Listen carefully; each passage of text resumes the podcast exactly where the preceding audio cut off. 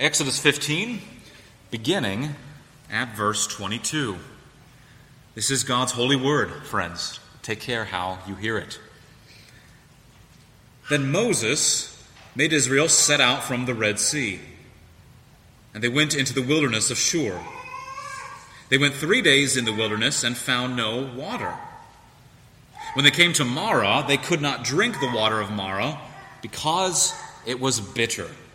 Therefore, it was named Mara. And the people grumbled against Moses, saying, "What shall we drink?"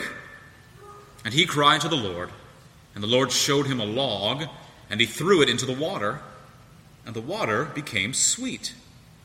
There the Lord made for them a statute and a rule, and there he tested them, saying, "If you will diligently listen to the voice of the Lord your God, and do that which is right in his eyes, and give ear to his commandments, and keep all his statutes, I will put none of the diseases on you that I put on the Egyptians, for I am the Lord your healer."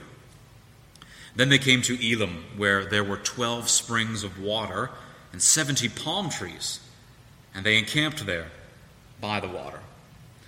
Amen. Thus far, God's holy and inerrant and inspired word to us again tonight. May he write its eternal truth on every one of our hearts. Let's pray, shall we? Oh Lord, this is your word, and we need it. Lord Jesus, you have said that man shall not live by bread alone, but by every word that proceeds from the mouth of God. And so we need this. Not only do we need daily bread, but we need this bread. So help us now by your Holy Spirit to read and mark and learn and inwardly comprehend all that we read and consider and study tonight.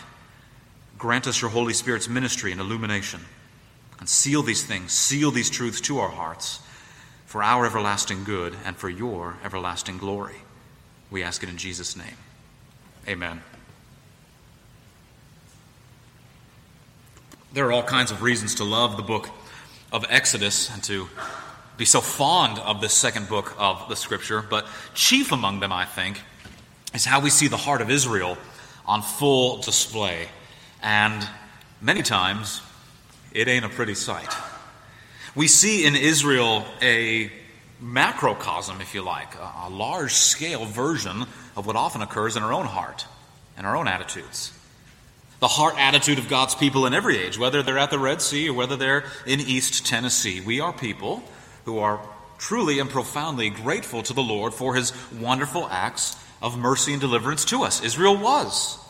We are genuinely, sincerely grateful, earnest even in our heartfelt devotion toward him. Israel was, and so are we. And yet, in the next 10 minutes, by our thoughts or our flippant attitudes or our functionally atheistic actions, our lives might be essentially communicating, "God? What God? Never heard of him." One pastor that I know tipped me off to the fact that there's actually a term in clinical psychiatry for the type of behavior exhibited here. I wonder if you've heard of it. A help-rejecting complainer. A help-rejecting complainer. Do you know anyone like that? There's a perfectly reasonable solution to the problem. In fact, they have plenty of evidence and data before them to make a wise decision and to solve the problem. They may even have previous experience and have been down this road before so that they know what to do. But for some inexplicable reason, they don't act to solve the problem. "Don't help me," they seem to say. "Just let me wallow or revel in the problem for a while. I'm miserable, and you need to notice it." "Okay, well, you have a problem, friend, so, but if you just do this," "No." "Well, okay, don't you want to fix it?" "Be quiet." "Okay, all right, we've got this overwhelming trial. Have you brought it before the Lord? Have you sought his help or the help of your friends? Have you reflected maybe on what the Lord's instructions were on this particular kind of situation?" "No." "But don't you want this issue to be resolved?" "Be quiet." "Okay, God? What God? Don't bother me with that." It's not a pretty thing. And if we're honest, this kind of self-absorbed wallowing creeps into our hearts far more often than we would care to admit. Take a look at Israel in our text tonight. God has delivered her. He has parted the waters of the Red Sea. They have been rescued and saved from their enemies in this marvelous act of redemption. And the bulk of chapter 15, if you'll recall, the first 21 verses, records for us the marvelous celebratory praise that took place on the shore of the sea in the wake of this great act. The people burst into jubilant song on account of God's great salvation. The song of Moses and the song of Miriam. We looked at that last week, last Lord's Day. That's chapter 15, verses 1 through 21. And then you come to verse 22 and 20 through 27, and it's incredibly jarring. Moving very abruptly from that scene of triumph and worship and gratitude and celebration unto God to this one, now so full of complaint and bitterness and unbelief. And it becomes even more perplexing when, as you read on in the story, you see how this is a pattern, almost a national characteristic of Israel at this point in her history. And yet, although the people complain against God again and again and again in this part of Exodus, God nevertheless has a plan for their wilderness journey. There are some profoundly important lessons for Israel to learn here in their wilderness wanderings, and likewise, too, lessons for us to learn if we are followers of the Lord Jesus. We live, as we so often say, as a pilgrim people, sojourning through a world that is not our home. Thus, there are lessons here for us as well. I love how one author put it. God is at work in the wilderness trials of his people to prove themselves utterly deficient and to prove himself utterly sufficient for all the challenges that life might bring them. The wilderness journey of Israel is a picture to us of the Christian life. Close quote. The Old Testament and the story of Israel especially is incredibly useful for us New Covenant Christians. The Bible itself tells us that. Just like what we read in 1 Corinthians 10 just a few moments ago, the Apostle Paul's words, that these things took place as examples for us that we might not desire evil as they did. These things happened to them as an example, but they were written down for our instruction on whom the end of the ages has come. The Christian life is a pilgrimage, and not only is the wilderness wandering of Israel over these 4 decades a nice metaphor, but it really is a spiritual reality that's reflective of our life as pilgrims through a barren land. The new heavens and new earth will come, and God will renew all things. And we shall forever dwell with the Lord in that new heaven and new earth, a renewed creation. But that world is our home, and that world is not yet. We are pilgrims on a wilderness journey toward the promised land. Here, as Scripture says, we have no lasting city, but we are on our way to that lasting city. And all along the way, God is working to strip us of our confidence in ourselves and to teach us to rest our confidence entirely upon Him. That's what's really going on in our passage tonight. One commentator put it this way: God is at work sanctifying His people and teaching them by hard trials to trust Him. Teaching them by hard trials to trust Him. Close quote. So let's take a look at this passage tonight. 2 things I want us to study this evening, and the first is this. The first point, our pilgrimage through this life, if we are not careful, can make us forgetful. Our pilgrimage through this life, if we are not careful, can make us forgetful. And don't you love how, once again, in God's happy providence, how Pastor Wilborn just this morning preached, at least in part, from his sermon on the need to remember. How much is the Christian life on this need to remember? We heard about that in Sunday school, the need to remember. Well, we didn't plan it that way. We didn't do this deliberately, but yet again, here we are. The need to remember, because our pilgrimage can make us forgetful if we're not careful. Verses 22 to 25. After the parting of the waters, God has now sent the Israelites on their 3 days' journey into the wilderness of Shur. And for 3 days, they find no water to drink until they come to the oasis at Mara. Now, Mara, the word Mara, verse 23, means bitter. It's the same Hebrew root, by the way, as the name Mary, bitter. You may remember Naomi in the book of Ruth. After she has lost everything, she returns back to Bethlehem. And she told the women who greeted her no longer to call her Naomi, but to call her Mara, because the Lord has dealt very bitterly with me. Mara means bitter. And no sooner do the people of Israel taste the bitter water than they begin to grumble against Moses, saying, verse 24, "What shall we drink?" What's interesting about this scene isn't so much that they are venting or grumbling or griping at Moses. After all, we've seen this before.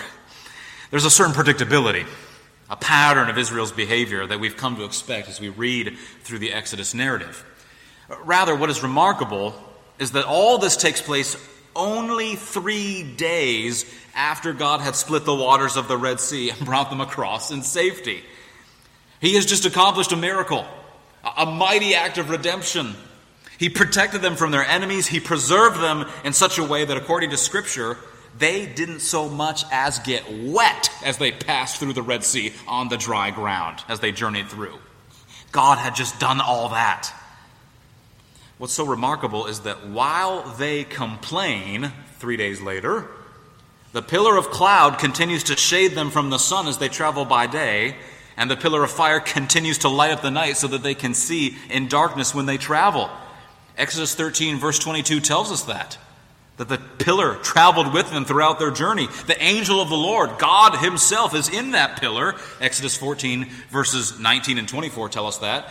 In that pillar, God the Lord, as the angel of the Lord, is quite truly, literally before their very eyes. He is with them in a most manifest, present way, and still they complain. What's so remarkable is that this kind of dreadful forgetfulness of God and what God can do, this mindlessness, if you like, is characteristic of none other than Pharaoh.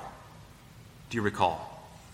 Over and over again, God displays his power before Pharaoh, and it seems as though Pharaoh would change his mind. He'd have a moment of what seemed like repentance, but then he seems to forget, or purposely forgets, and he hardens his heart and turns back to unbelief.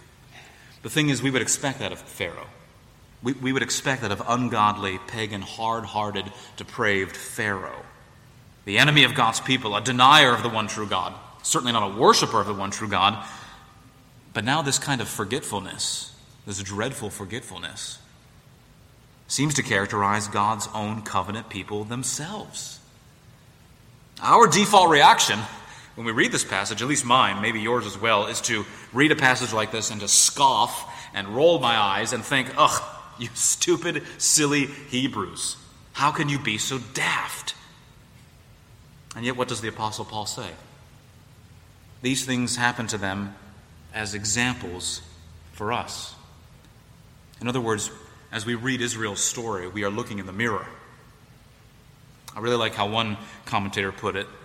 He said, "The fact is, when the hardships of life in the wilderness really begin to press us and stretch us, yesterday's salvation is so terribly easy to forget." Close quote. We can become a desensitized people simply by virtue of all the matter with which we are bombarded. We can be desensitized to the truly significant. Researchers and psychologists and others have noted this for years, and there's a perfect illustration of this in the evening news. Right? If you watch the evening news, you'll know that it's not uncommon for the news anchor to move from a very tragic, somber report to a rather lighthearted and peppy one almost instantaneously. The murder of another human being is a grievous and serious event that ought to be lamented. And yet the news anchor will quickly transition from "the family welcomes visitors at the funeral home beginning at 7 o'clock, followed by the service to mourn the dead," and right away shift to, "Well, Bob, how about those Lakers? Man, aren't they something?" Bombarded with information, we do not know how to distinguish the consequential from the inconsequential, the weighty and the significant from the trivial. And unfortunately, all things tend to end up bleeding into this category of the inconsequential, something that we give a passing glance toward, and then quickly we dismiss it and forget it. What happens with everyday things that are germane to, if you will, secular living, quote-unquote, can very easily become our pattern and habit in the realm of the, quote-unquote, sacred, things that pertain to God and our Christian living. God's great salvation toward his people can become old hat in the hearts and minds of his people. And part of the agenda, you see, in that great song of praise, that song of Moses in the first part of chapter 15, was to hopefully inculcate a lesson in the hearts of the Israelites, to inculcate this idea that we never move beyond God's salvation. That is, we never outgrow it, but rather we are to constantly look back on what he has done, that it might continue to bolster and train our faith for the continuing journey, for the living of these days. You may remember when we studied it last Lord's Day, even the lyrics of the Song of Moses and the Song of Miriam capture this posture. That is, we must be looking back on what God has done, but also looking forward in future anticipation of what he will do in accordance with his promises. Looking back and looking forward in faithful anticipation. If you want to glance over it, you'll see there that the opening 12 verses of Exodus 15, they look back. What has God just done for us? What is this salvation, this redemption out of Egypt, passing through the Red Sea? Look at what his right arm, his holy arm have wrought for his people. And then the remainder of the song, verse 13 onward, the remainder of the song looks forward to the future. They celebrate a future that Israel has not yet come to, but what he will do, what God will certainly do in establishing them in the land. Looking back on God's past acts of salvation equips them for life, trusting God for the days ahead. It sought to teach them the same lesson as Paul would teach the Philippians in Philippians 1, verse 6. He who began a good work in you will bring it to completion. The Lord who saved will keep on saving still. The God who redeemed will keep providing and guiding and sustaining. That was the lesson that they needed to learn, and we're so prone to quickly forget. I wonder how quickly we forget it, friends. One pastor reminded me of the famous Robert Murray M'Cheyne. M'Cheyne wrote about his times of daily devotion, his time early in the morning reading God's Word and praying. And M'Cheyne explained that as he did these daily devotions, his time in the Word and prayer, he did not do so much to store up fuel, so to speak, for the rest of the day. Rather, M'Cheyne said this: I have a daily devotional time early in the morning every day. I'm in the Word. I'm calling out to God, not to store up manna so much for the day ahead, but rather to train the eye, to give the eye a habit of looking in a particular direction that will last all the day long. Close quote. In the Morris home, we have our coffee set on an automatic timer. Usually we're awake before it starts to go off, but only just barely. We might stir a few minutes before it comes on and just lie there in bed in the cool, dark, faint light of the early morning. And after a few minutes, the coffee starts to bubble and gurgle the way those machines do, to percolate. And as soon as it does, the dog begins to stretch and wake up, because he knows, he's been trained to realize by frequent observation, that when he hears the coffee brewing, Mom and Dad are about to be awake. And when Mom and Dad are awake, that means breakfast. Or at least that's what our dog used to do. Now he's so terribly deaf that he doesn't hear anything that happens, even if there was a burglar breaking in. But at least this used to be his general habit. When the coffee maker would start percolating, he would begin to start stirring. By frequent repetition, by frequent repeating, his expectations had been trained. Now, this is part of what the Scriptures are doing in the renewing of our minds, brothers and sisters. This is what the Holy Spirit is doing in our hearts by frequent return to the Scripture and frequent reminder of God's promises. Our hearts and minds, our expectations, even our sensibilities are being trained. We must train our hearts and minds in the habit of constantly looking back to God's mighty acts and deliverances, lest today's troubles overwhelm us. Today's troubles are sufficient for today, the Lord Jesus said. And if we're not careful, today's troubles will overwhelm us, lest they overwhelm us. Look back on what God has done. Because if we keep our eyes trained on God's faithfulness, most especially the cross and the empty tomb, if we keep our eyes trained on God's faithfulness, to borrow M'Cheyne's imagery here, our hearts will eventually catch up with what our minds know to be true. Isn't that so often the case? Your heart doesn't believe it. Your mind knows it to be true. How much of the Christian life is simply setting your mind on that which is true, and eventually your heart and soul catch up in the meantime? Lord, we believe. Help thou our unbelief. God is always faithful. especially when we are faithless. And that God has given his own Son for us, how will he not also with him freely give us all things and make good on all his promises? We trust him. He is good and he is faithful, and so we trust him. What a contrast between the people and Moses. I wonder if that stood out to you as we read through the text. Grumbling versus crying in faith. The people are grumbling against Moses. Do you see that there? And the people, verse 24, the people grumbled against Moses, saying, "What shall we drink?" Beginning of verse 25. And he, Moses, cried to the Lord, and the Lord showed him what to do. He cried to the Lord. Do you see that? This is the cry of faith. This is the expression of faith. It's not a panic. It's not a despair. No, he cries out to God because he stakes all his confidence on this God. And God answered and intervened, and God provided. I love how one pastor put it. Forgetfulness, he said, of God's past salvation leads to grumbling in today's crises. Forgetfulness of God's past salvation leads to grumbling in today's crises. But faith in the cross produces prayer and therefore trust in daily troubles. Close quote. So there's a reminder.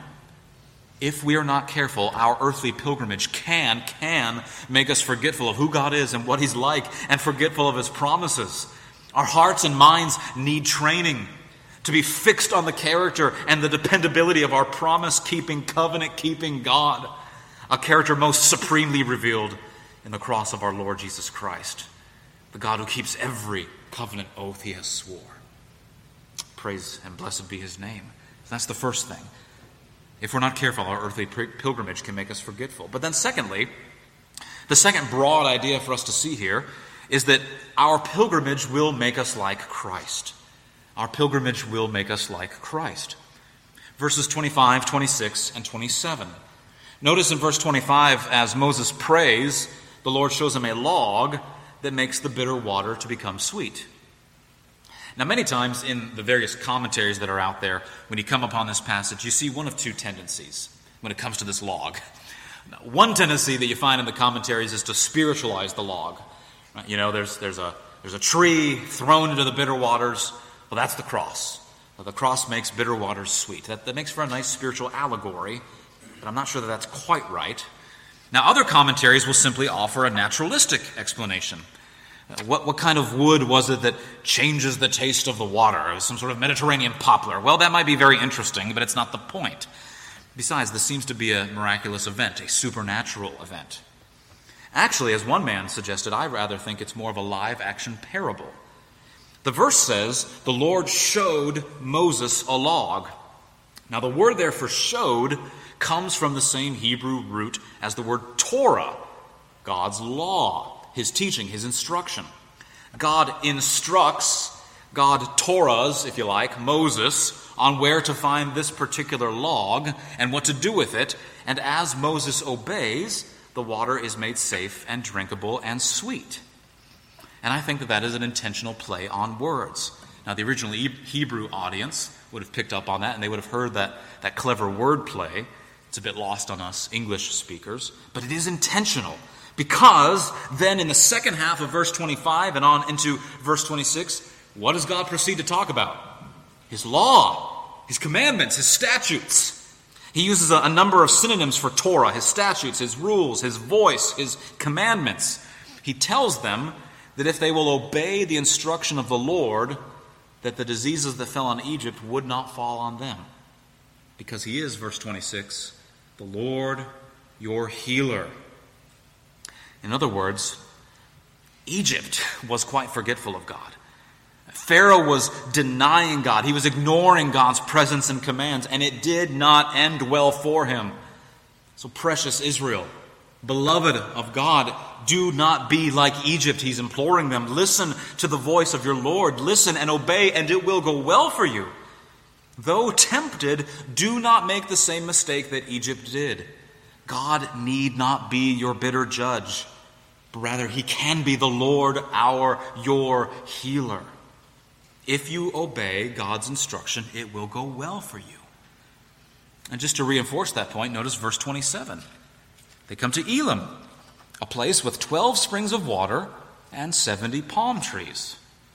That's an odd little detail to us, perhaps, but it was not to these original Hebrews. It's very likely that these were rounded numbers that were making a point, and the point is sufficiency, completeness. To this ancient culture, these numbers would have signified completion. 12 springs. Well, one freshwater spring for each one of the 12 tribes of Israel. 70 palm trees for shade and rest. 7, that's the number of perfection. Times 10, meaning plenty, meaning abundance. 70 palm trees. Oh, what a pleasant place this is to rest, because our God has met our need perfectly and completely. He is the Lord who provides. He is the Lord who protects. He is the Lord who heals them. Now, I think we often chafe instinctively when we think about this notion of if we will but obey, it shall go well for us. We chafe instinctively, perhaps we inwardly object or struggle with this idea that if we obey the Lord's commands, it will go well and there is blessing to be had. Our instinct, I think, particularly in Reformed circles as we are, our instinct is to protect the truth that salvation is a gift of God's free grace, apart from any merit of our own or any work that we might perform, to which we say amen. Amen to that. That is a glorious and precious truth. But our cherishing and protecting of that truth must not allow us to obscure or play down or ignore another, a different truth of God's word. And that is that progress, growth in the Christian life, and growth and progress and a great deal of blessedness is conditioned upon our faithful, dutiful obedience. There is blessing to be found in obedience. No one emulated that more than our Lord Jesus. And the goal of the Christian life is to make us more like him, after all. Do you remember what Jesus said in John 15, verses 9 through 11? I'm sure you do. Remember these words? As the Father has loved me, so I love you. Abide in my love. If you keep my commandments, you will abide in my love, just as I have kept my Father's commandments and abide in his love. These things I have spoken to you, that my joy may be in you and that your joy may be full.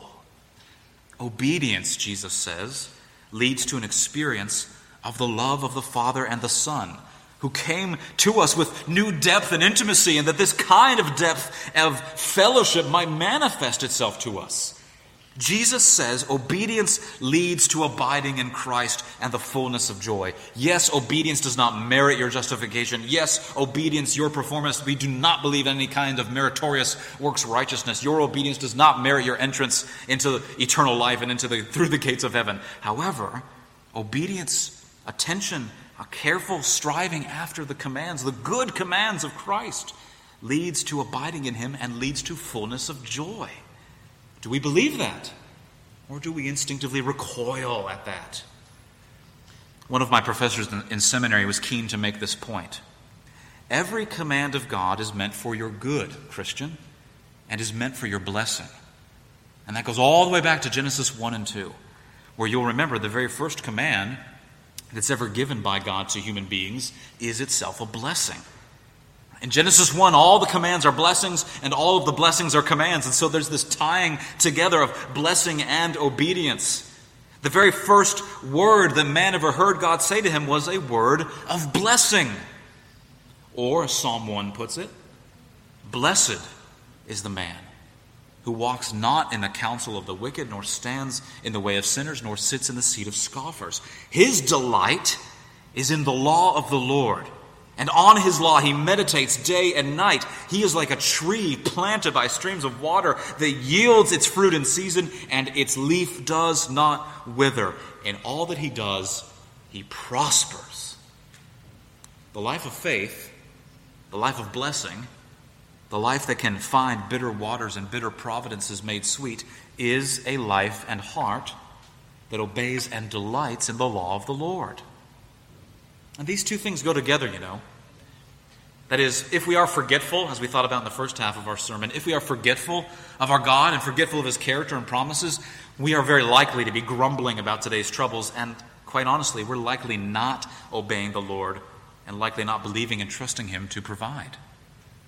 But if we know that God's ways are the best ways, even when they are the hardest ways, and even when we cannot make sense of it all in the moment, if we believe that he only designs our dross to consume and our gold to refine, if we trust that every cross and every trial that he brings are for our good, then ours will be a life that listens diligently to our God and Savior, an obedient life, a life that finds satisfaction in the Lord our healer, knowing that us he'll never, no, never, no, never forsake.